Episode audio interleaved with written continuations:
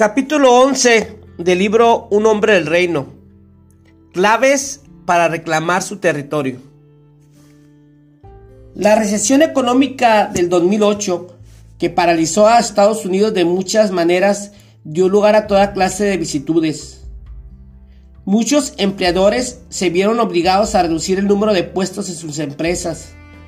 Los fabricantes buscaron métodos más eficientes para producir sus productos disminuyeron las ofrendas benéficas, haciendo que incluso las iglesias sintieran el impacto, ya que gran número de ellas congelaron los nuevos puestos de trabajo y recortaron los gastos. Una de las medidas más eficientes que realizó mi iglesia fue instalar un sistema de iluminación por detección de movimiento. Como tenemos varias instalaciones en nuestro complejo, Mantener las luces encendidas todo el tiempo durante el día e incluso durante parte de la noche resulta muy costoso y agota los recursos del reino. No obstante, con la instalación del nuevo sistema, redujimos nuestros costos en electricidad a una cifra sorprendente. Como seguramente usted sabe, el sistema de iluminación por detección de movimiento apaga las luces cuando pasa cierta cantidad de tiempo sin detectar movimiento. Cuando alguien camina en las cercanías del detector, las luces vuelven a encenderse. El sistema de iluminación por detención de movimiento se parece de muchas maneras a un hombre del reino que practica su derecho a gobernar. Al igual que la compañía eléctrica que ha suministrado toda la electricidad necesaria para alimentar cada una de las bombillas de nuestros edificios, Dios ha suministrado todo lo que usted necesita para ejercer la autoridad que Él le ha dado. Sin embargo, Dios no va a forzarlo a usar esa autoridad y poder. Cuando Dios delegó el manejo de la tierra al género humano, puso a los hombres como administradores de su creación con esa provisión, Dios facultó al hombre con el derecho a tomar decisiones, aunque esas decisiones podrían ser más o menos dependientes o dependientes de Dios. Él ha dado cierta esfera de libertad en la cual poder decidir. Dios no entregó una autonomía, Dios no entregó una autonomía total, pero sí dio una autonomía relativa. La idea de la autonomía relativa significa que en la misma medida en que la humanidad gobierne bajo la autoridad de Dios, recibirá las bendiciones y el poder de Dios. Esto es similar al hombre que camina cerca del sistema de iluminación por detención de movimiento y recibe la luz. De la misma manera, en la medida que la humanidad gobierne independientemente de Dios, se le suspendería el poder. La humanidad seguiría teniendo permiso para gobernar, pero el hombre reinará dentro de un mundo de oscuridad y de ese modo se enfrentaría a las repercusiones de vivir sin el poder espiritual. Muchos hombres están esperando que Dios se mueva con respecto a sus problemas, asuntos y desafíos personales, o en función a su familia, profesión o visión. Pero Dios ya ha provisto todo lo necesario para que ellos gobiernen. Él está esperando solamente que ellos caminen por sus caminos para entonces poner en marcha su poder. Dios está esperando ver algún movimiento. Él apunta a un blanco que se mueve para hacer efectiva la influencia del dominio, es necesario que usted haga algo con la autoridad que Cristo le ha dado. Deje atrás el pasado. En Josué 1 encontramos principios poderosos para ser un hombre de movimiento. Los israelitas estaban a punto de avanzar hacia su destino. Estaban a punto de cruzar el Jordán y de entrar en la tierra prometida. Sin embargo, antes de que lo hicieran, Dios les dio instrucciones sobre cómo debían enfrentar al enemigo que tenían por delante y cómo ejercer dominio sobre él que él les había entregado. El primer principio que encontramos para impulsarnos a una vida de movimiento está en los primeros versículos. Después de la muerte de Moisés, el siervo del Señor, el Señor habló a Josué, hijo de Nun, ayudante de Moisés, y le dijo, mi siervo Moisés ha muerto.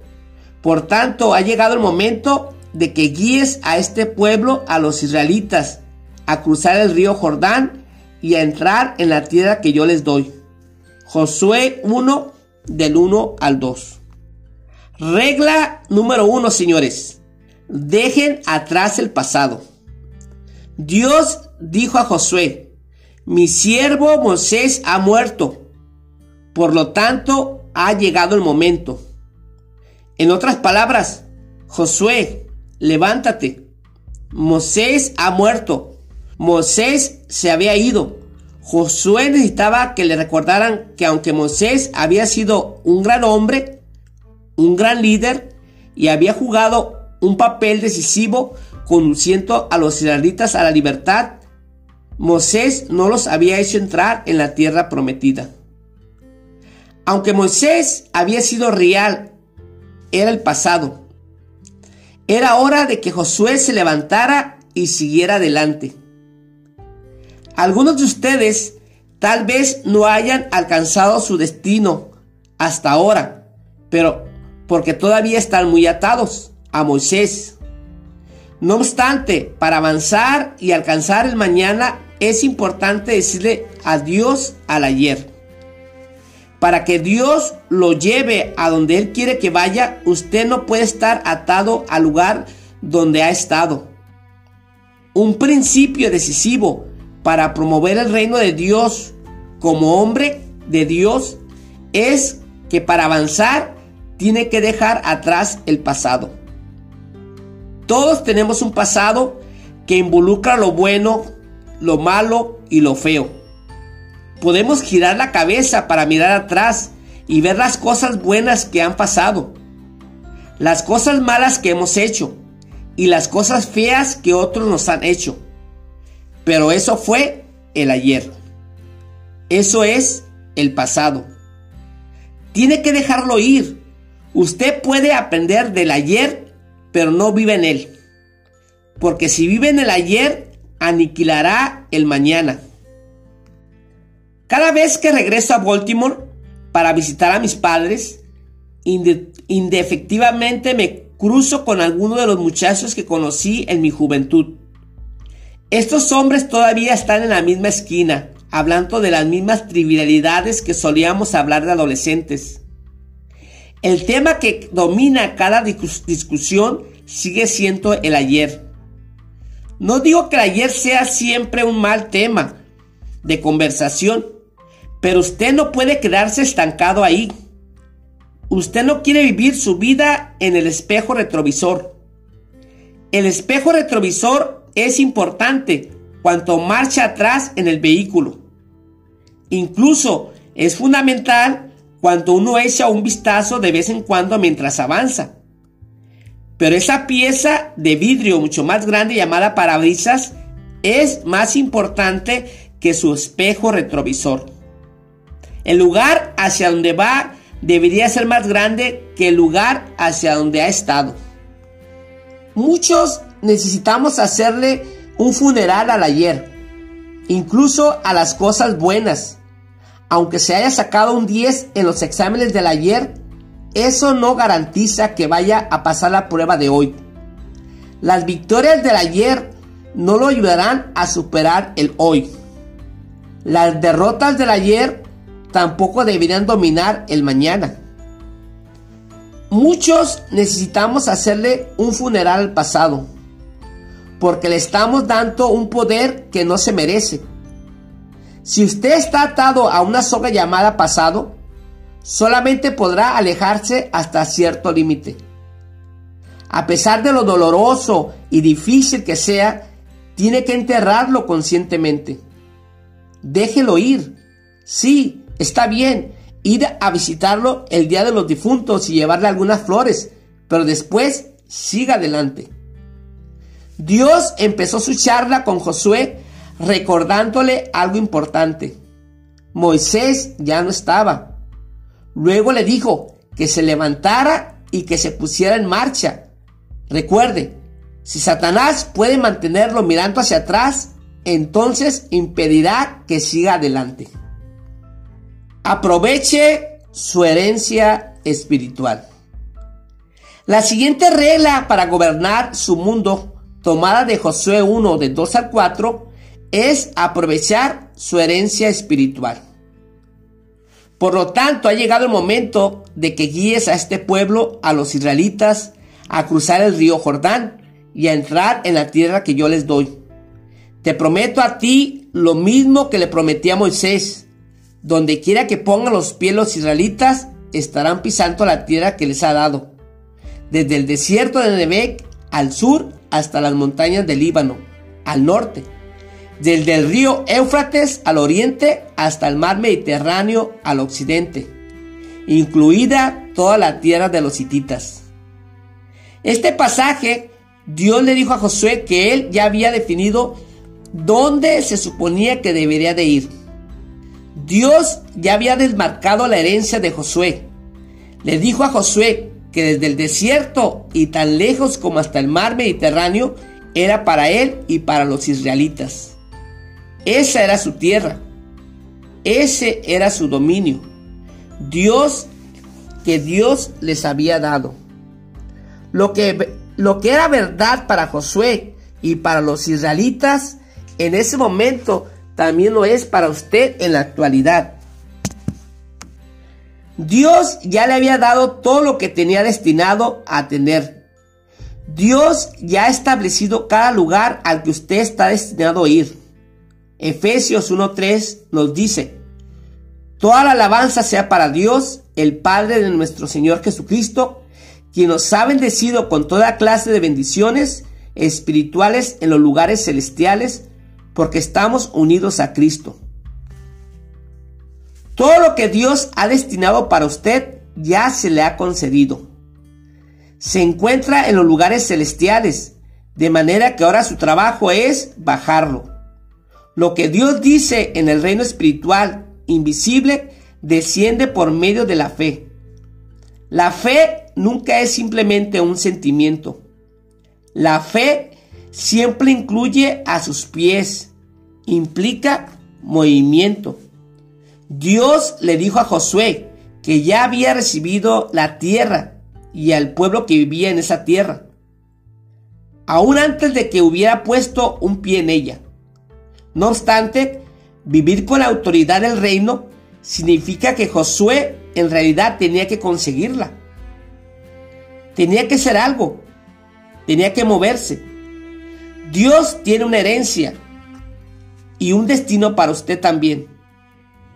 Tal vez un motivo por el que usted aún no lo ha encontrado es porque sus pies no se han puesto en marcha en sintonía con la fe. Dios le dijo a Josué, donde quiera que pongas tus pies, los israelitas estarán pisando la tierra que les he dado. Cuando Dios le dio al género humano el mandato de gobernar diciendo, ellos reinarán, autorizó a que su gobierno celestial fuera ejecutado por el hombre en la tierra. Sin embargo, todos nos, damos cuenta de que solo el hecho de que algo esté legalizado no significa que se haya convertido en realidad. Lo que se ha puesto a disposición en la eternidad debe ser bajado en ese tiempo. Señores, Dios puede darles algo, pero ustedes todavía no lo tienen. Simplemente porque todavía no caminaron sobre esa tierra, porque no lo tomaron. La palabra hebrea utilizada para pisar, darak, se refiere a una prensa. Es la misma palabra usada para describir la pisada de la uva en un lagar.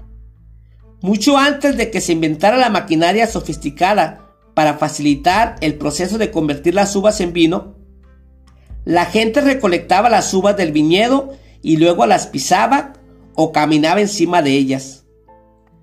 Literalmente caminaban sobre las uvas para lograr que el jugo saliera de ellas, para que éste pudiera ser fermentado y transformado en vino.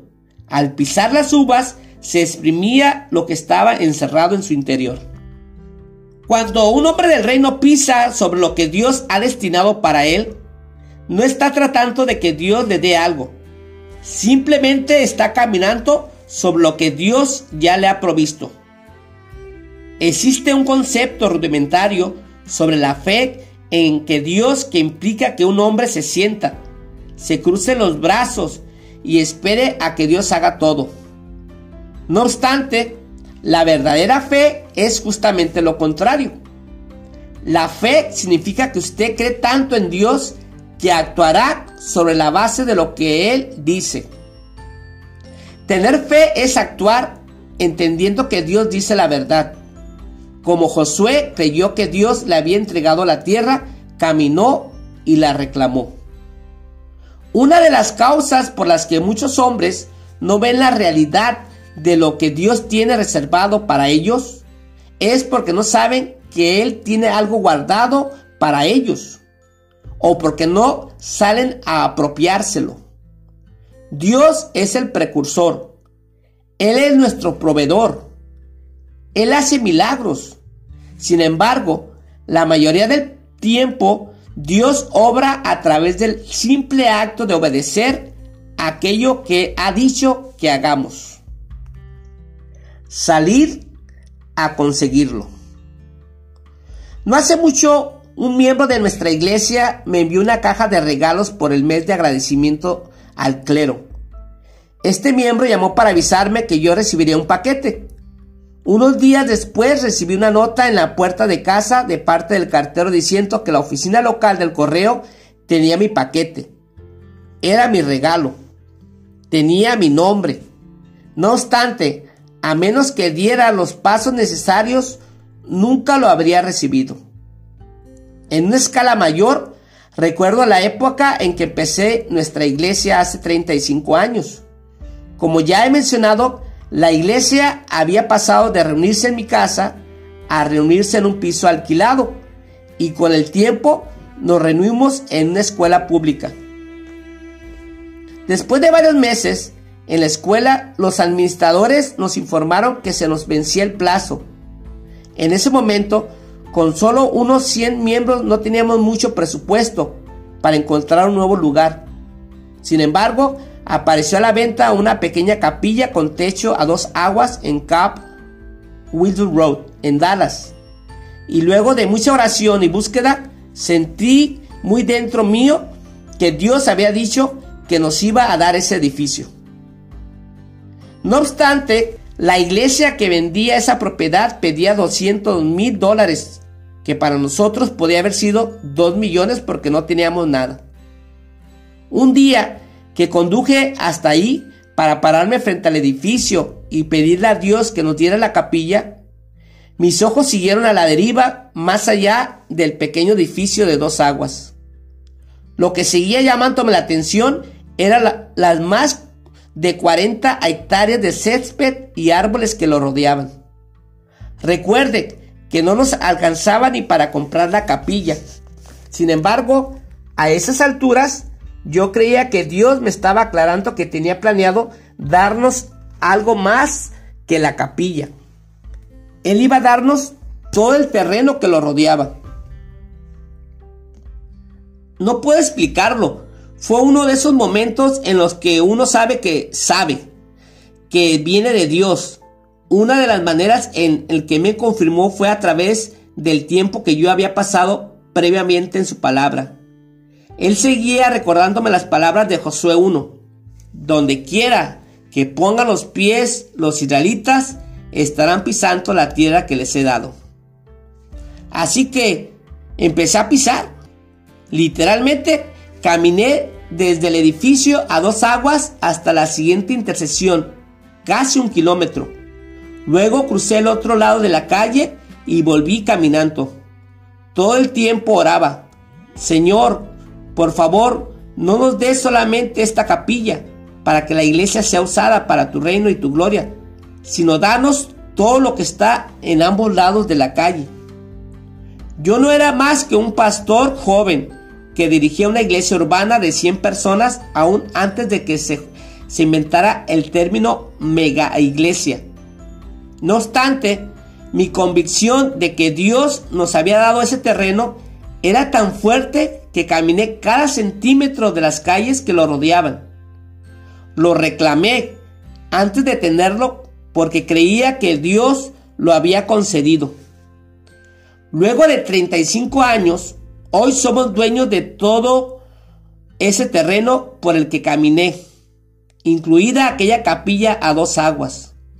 Dios nos ha dado esta tierra no solo para la iglesia, sino también para uno de los mayores programas eclesiásticos de compromiso comunitario del país, que ahora sirve como modelo para entrenar a otras iglesias a través de nuestro Ministerio Nacional, en el que las iglesias adoptan una escuela en su comunidad.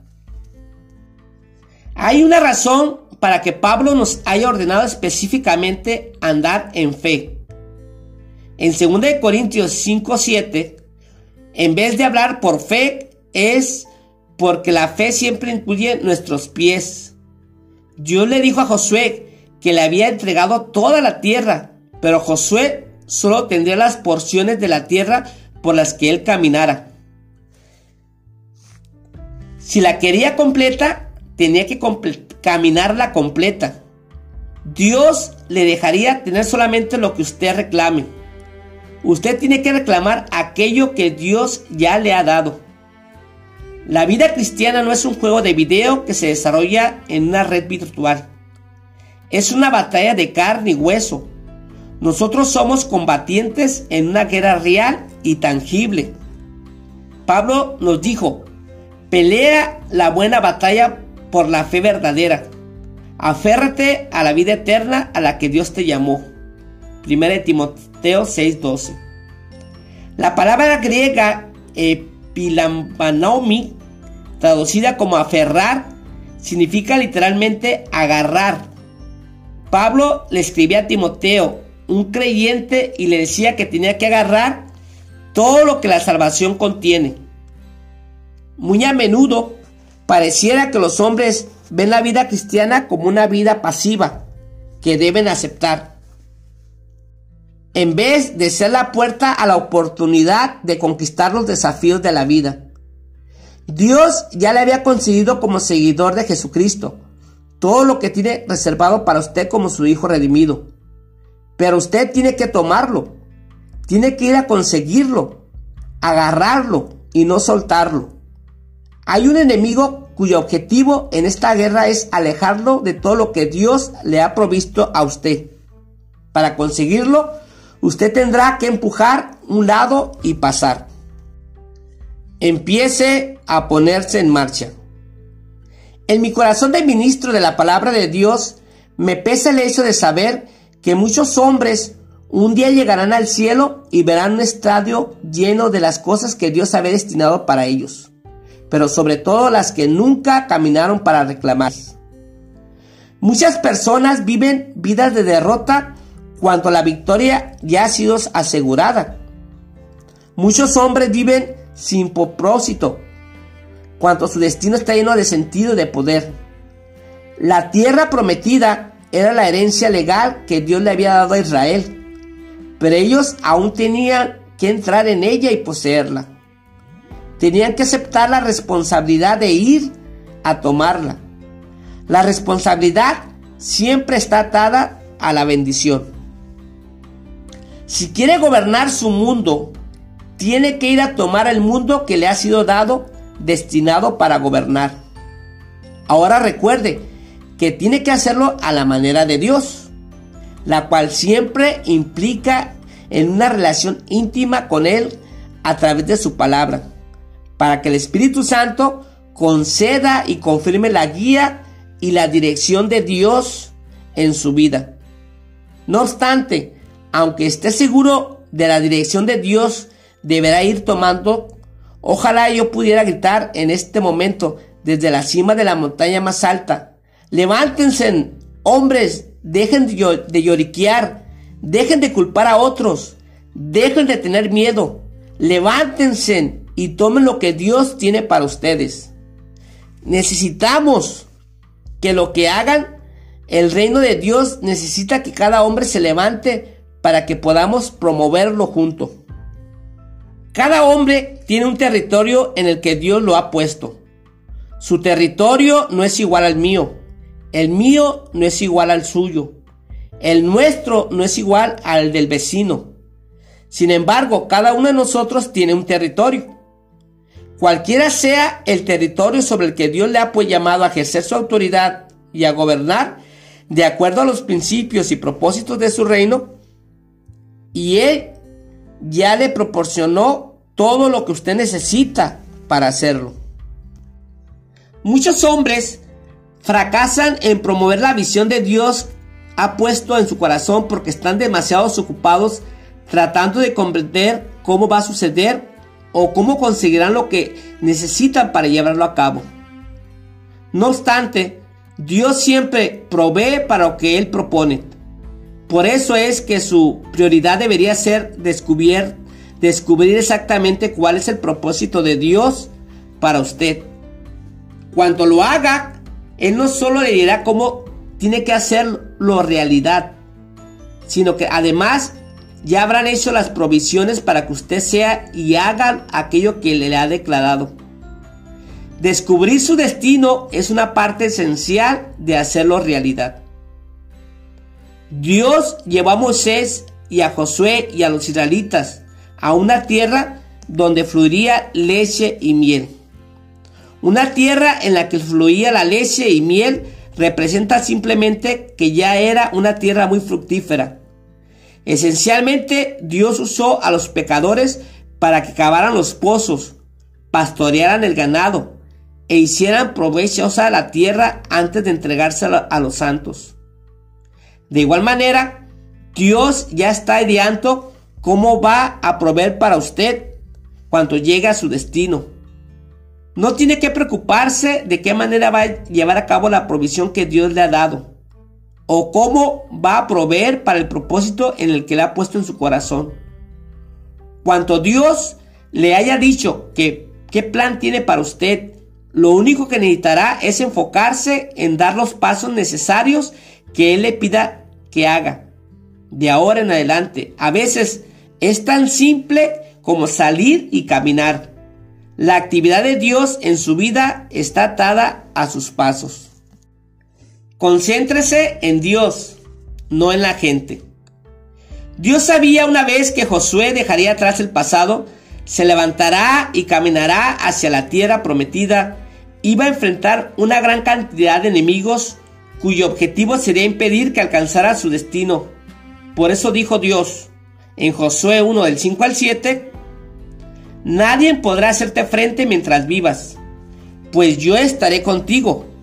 Como estuve con Moisés, no te fallaré ni te abandonaré. Sé fuerte y valiente, porque tú serás quien guía a este pueblo para que tome posesión de toda tierra que juré a sus antepasados que les daría. Sé fuerte y muy valiente. Josué 1 del 5 al 7.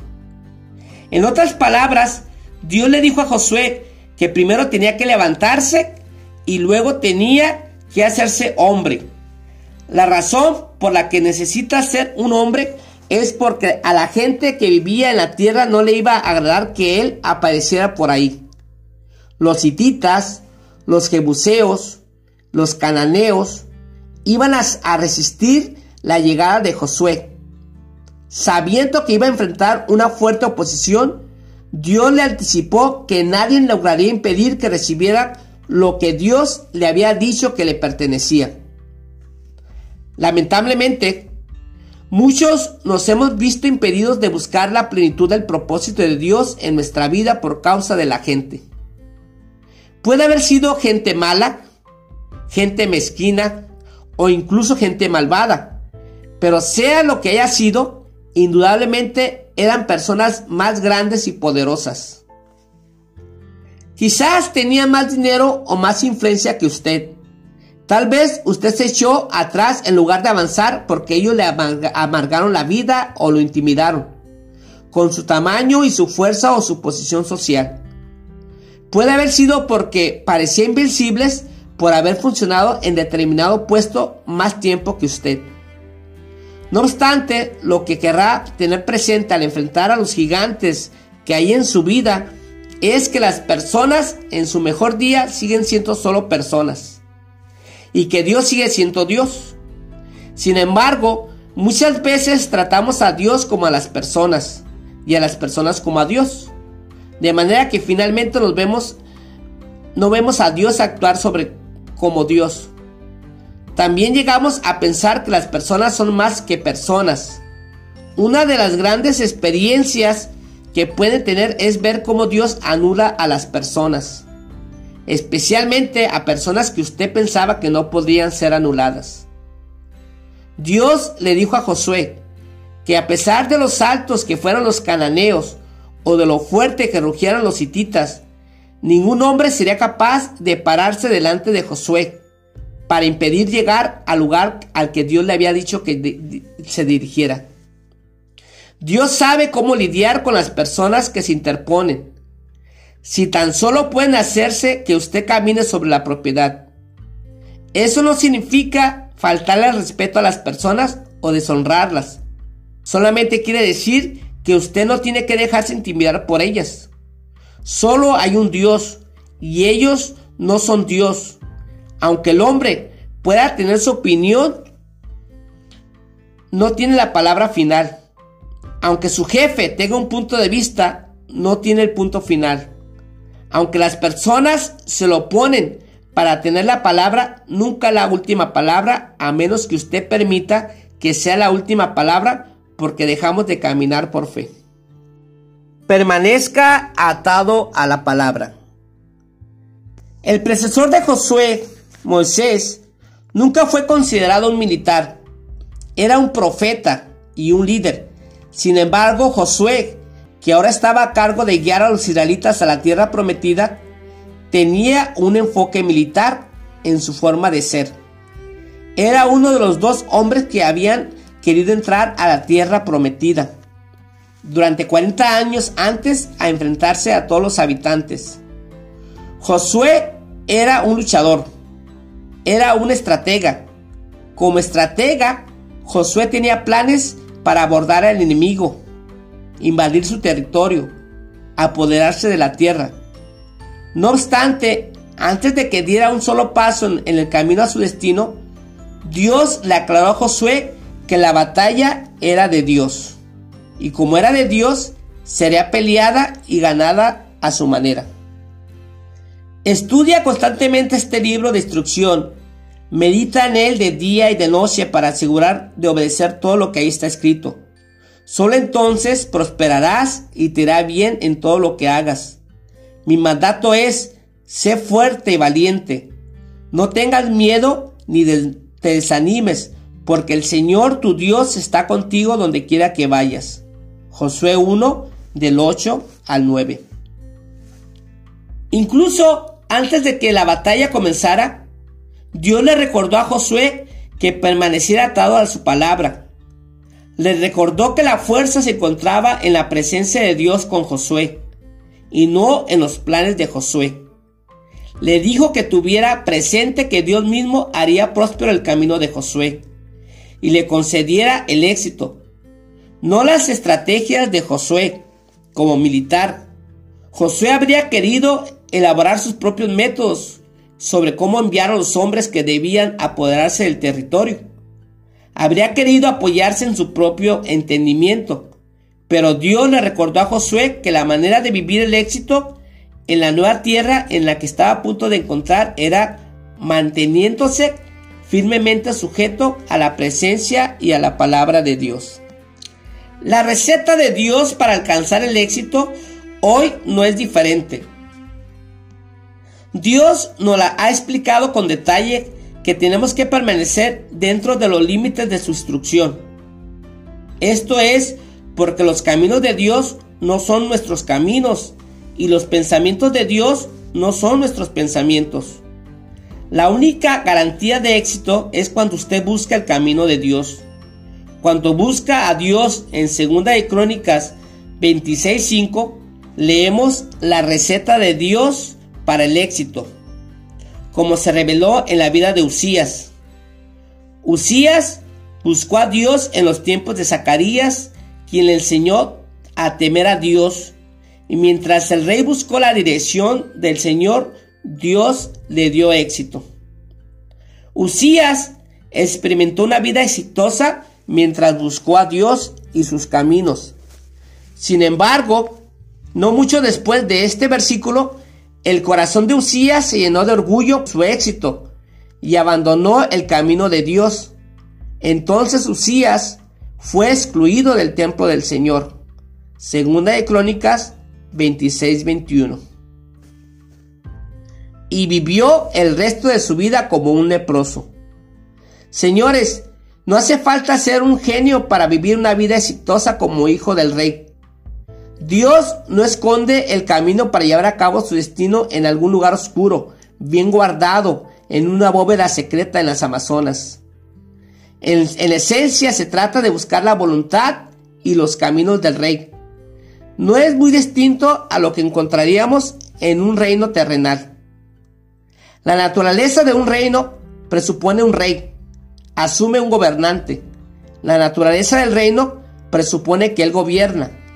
Cuanto más ocupe Dios el papel de soberano en su vida, más lo verá usted abrir puertas. Usted sabrá que es Dios el que abre las puertas porque hará cosas que usted ni siquiera imaginaba que él iba a hacer. O hará lo que usted le pidió que hiciera, pero lo hará de una manera que nunca esperó. Aunque los preceptos y principios de Dios son predecibles, sus caminos son impredecibles. Dios dice, así como los cielos están más altos que la tierra, así mis caminos están más altos que los caminos, y mis pensamientos más altos que los pensamientos. La lluvia y la nieve descienden del cielo y quedan en el suelo para regar la tierra, hacer crecer el grano y producir semillas para el agricultor y pan para el hambriento. Lo mismo sucede con mi palabra la envío siempre y produce fruto. Logrará todo lo que yo quiero y prosperará en todos los lugares donde yo la envíe. Isaías 55 del 9 al 11. Dios logrará sus propósitos, pero muchas veces lo hará de manera distinta a la de Josué. Usted y yo hubiéramos ideado. De hecho, a veces los caminos de Dios pueden parecer completamente extraños. Él tiene un millón de caminos que puede usar para lograr lo mismo. No trate de llegar a entenderlo, porque no solo podrá predecirlo, sino que tampoco podrá aventajarlo. Simplemente deje que Él lo guíe, ya sea que para los hombres es difícil que otro sea el que los guíe, después de todo, Él es Dios. El éxito llega cuando usted domina la habilidad de seguir bien a, Dios. Tenga en cuenta la estrategia que Dios le dio a Josué sobre cómo debía tomar la tierra de Jericó una vez que hubiera cruzado la tierra prometida. Ningún líder militar en toda la historia habría elaborado una estrategia que implicara hacer marchar todo su ejército al aire libre, vulnerable a un ataque alrededor de la ciudad cada día durante seis días. Luego, como si eso no fuera suficiente, Dios le dijo a Josué que hiciera marchar ese mismo ejército alrededor de la ciudad el séptimo día siete veces. Cuando los sacerdotes tocaron largamente los cuernos de carnero al final de la séptima vuelta, todas las personas del ejército debían de gritar. Y eso fue todo. Esa fue la estrategia. Me gustaría haber visto la cara de Josué cuando escuchó sobre esa estrategia. Sin embargo, lo integrante es que Dios nunca le pidió a Josué que volviera a usar la misma táctica. Fue un método para tomar una sola ciudad. Y menos mal que Josué fue lo suficiente sabio como para darse cuenta. Josué no dijo, bueno, ya que funcionó la última vez, usémoslo para todas las ciudades que tenemos que conquistar. Josué entendió que tenía que mantener los ojos puestos en Dios para saber cuáles debían ser sus próximos pasos. Señores, despréndanse del pasado, tomen su herencia espiritual, concéntrense en Dios más que en las personas y sujeten sus decisiones a su palabra. Aunque eso signifique marchar alrededor de una ciudad cada día, durante siete días, porque será entonces cuando reclamarán la victoria que incluirá alcanzar plenamente su destino. Será entonces cuando experimentarán el gobierno y la autoridad del reino en la tierra. Fin del capítulo 11 de un libro del hombre del reino.